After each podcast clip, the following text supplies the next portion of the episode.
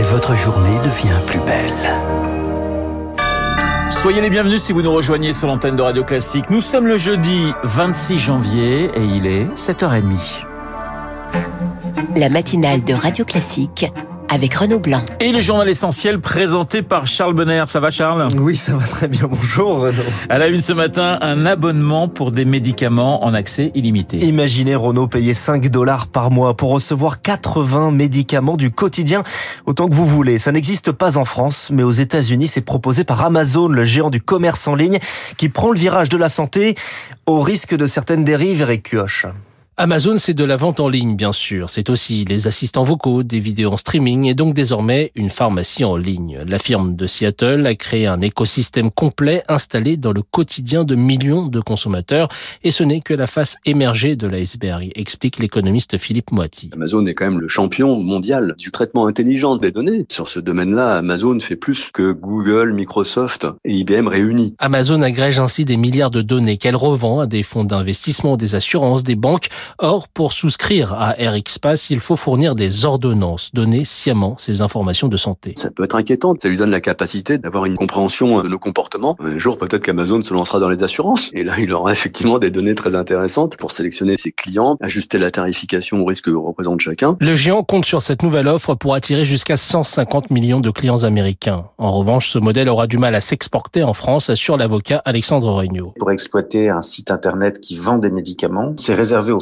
pharmacien et ça doit être adossé à une officine de pharmacie physique. Avec RxPass, Amazon poursuit sa croissance dans le domaine de la santé. L'année dernière déjà, elle a racheté One Medical, un réseau de soins privés pour 4 milliards de dollars. Le décryptage d'Eric Tuoche. Ils veulent aussi se faire entendre. Charles, les étudiants rejoignent le mouvement contre la réforme des retraites. Ils se sentent aussi concernés car ce sont de futurs actifs, de futurs cotisants. Les organisations de jeunesse appellent à rejoindre la mobilisation de mardi prochain et donner une autre envergure à cette contestation. Les réunions s'organisent donc sur les différents campus, comme à la Sorbonne sur le site de Tolbiac à Paris. C'est le reportage de Charles Ducrot. Les banquettes en bois de l'amphithéâtre sont clairsemées. À peine une centaine d'étudiants réfléchissent à la suite à donner au mouvement. Pour l'instant, l'heure est au questionnement pour mobiliser davantage. Pauline Le Baron, vice-présidente de l'UNEF. C'est seulement cette semaine que les cours ont repris. C'était difficile de s'organiser Oui, oui c'était pas euh, effectivement évident. Maintenant que les cours ont repris, le message commence à se répandre, mais euh, bon, on a aussi euh, quand même bon espoir que dans les prochaines assemblées générales, on ramène encore plus de monde. La grève, c'est bien, d'autres actions seraient mieux, ajoute Roméo du syndicat solidaire. S'il faut bloquer les facs, on bloquera les facs. S'il faut occuper les facs, on occupera les facs. Je pense que c'est juste une question de temps. Il hein. y, y, a de quoi mettre un peu de bazar. Hein. On est prêt, hein Militant, Phineas regrette une contestation qui peine à se structurer. Les directions syndicales appellent à des journées isolées, d'abord le 19 puis le 31, et au final on se retrouve entre les deux dates euh, un peu à se tourner les pouces. Historiquement, on a toujours vu qu'une union entre le mouvement étudiant et le mouvement ouvrier, c'était le cocktail à chaque fois explosif pour réussir à faire reculer un gouvernement sur une réforme. Il n'y a pas vraiment la massification du mouvement euh, et la jeunesse a du coup euh, son rôle à jouer. La ministre de l'Enseignement, Sylvie Retailleau, doit se rendre à la Sorbonne dans la journée pour un événement dédié à l'entrepreneuriat. Syndicats étudiants et professionnels de l'université ont décidé de l'accueillir dans le bruit. Ils sont habitués un peu plus à faire la grève à la RATP, les transports parisiens, les syndicats appellent à cesser le travail mardi prochain, dès aujourd'hui, des mouvements de grève dans les centrales électriques, les ports, les docks et les raffineries avec euh, comme logique rien ne rentre, rien ne sort. Sa logique à lui, c'est améliorons le texte. François Bayrou, allié du président, prend ses distances mais jure ne pas vouloir gêner le gouvernement. À la gare de l'Est, le trafic va reprendre normalement aujourd'hui après deux jours de blocage. Après un incendie sur un poste d'aiguillage en Seine-et-Marne, les travaux ont bien avancé selon SNCF Réseau. Côté enquête, toujours aucune interpellation. Il est 7h34 sur l'antenne de Radio Classique. La justice rendra sa décision le 23 février sur la libération d'un membre du comité du commando Erignac. Il s'agit d'Alain Ferrandi, condamné en 2003, libérable depuis six ans. Une audience est prévue dans cinq jours pour l'autre membre encore en vie, Pierre Alessandri. Deux dossiers à l'enjeu politique depuis la mort d'Ivan Colonna. Le gouvernement et les élus corses doivent négocier mais n'échangent plus depuis plusieurs mois, Léonard Cassette. Leur dernière rencontre remonte à la fin de l'été. Trois réunions étaient pourtant prévues ces dernières semaines concernant des aspects institutionnels, fiscaux et culturels. Les négociations, elles, devaient être conclues avant la fin de l'année dernière, mais le blocage est là, conditionné côté Corse à l'approbation par la justice d'une nouvelle demande d'aménagement de peine des derniers membres du commando Erignac, comme l'explique le député corse Michel Castellani. Comment voulez-vous accorder de la crédibilité à l'État quant à l'avenir de la Corse s'ils ne sont pas foutus d'appliquer la loi sur deux personnes? tout simple comme problème. Détenus depuis 1999, Alain Ferrandi et Pierre Alessandri sont libérables sous condition depuis 2017. Mais un arrêt de la Cour d'appel de Paris avait souligné que la libération conditionnelle d'Alain Ferrandi était susceptible de provoquer de graves troubles à l'ordre public.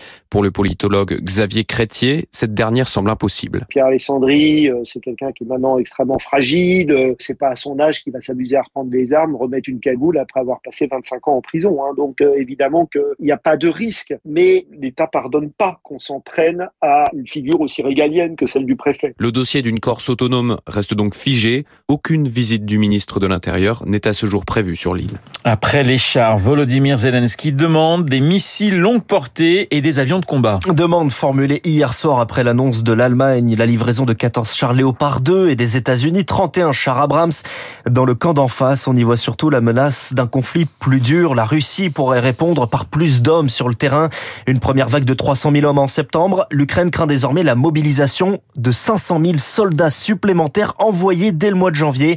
Mais c'est difficile à croire pour Vincent Touré, spécialiste de la pensée militaire russe.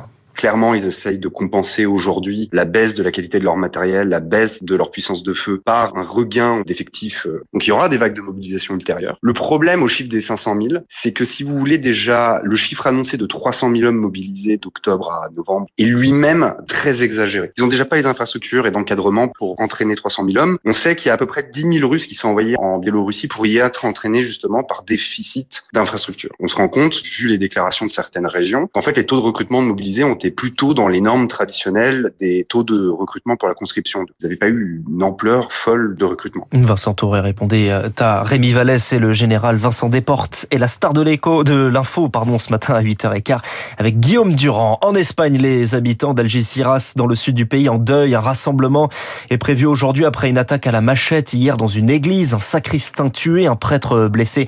Une enquête pour terrorisme est ouverte. Il va faire son retour sur Instagram et Facebook. Les comptes de Donald Trump sont réactivés. Décision de Meta, la maison mère des réseaux sociaux, qui avait décidé de la suspension après l'assaut du Capitole. C'était en janvier 2021. Charles, les clubs de rugby se prononcent aujourd'hui sur l'élection du nouveau président délégué de la fédération. Ouais, le résultat est connu dans la journée de ce référendum, car euh, pour une élection, il s'agit juste simplement de confirmer ou non le nom de Patrick Buisson, qui est proposé par Bernard Laporte, le président qui s'est mis en retrait depuis sa condamnation dont il a fait appel. Côté handball, le président de la Ligue démissionne. Bruno Martini est condamné pour euh, corruption de mineurs et détention d'images pédopornographiques. Une peine d'un an de prison avec sursis. Une affaire judiciaire en plein mondial de handball où la France brille, qualifiée en demi-finale pour la 14e fois en 16 éditions. Vainqueur hier de l'Allemagne 35-28. En demi-finale, les Bleus jouent vendredi soir contre le tenant du titre de champion d'Europe. C'est la Suède et c'est en Suède. Oui, mais ça va être effectivement assez compliqué, mais ils sont capables de tout, les handballeurs français. Merci Charles, ils sont capables de tout comme vous d'ailleurs, mais je suis sûr qu'on vous retrouvera tout de même à 8h30 pour un prochain point d'actualité, les 7h38 sur l'antenne de Radio Classique. Dans un instant, nous allons parler du, du 9e art, je vais y arriver, c'est la bande dessinée bien sûr, avec euh, le festival d'Angoulême, les spécialistes dans quelques secondes.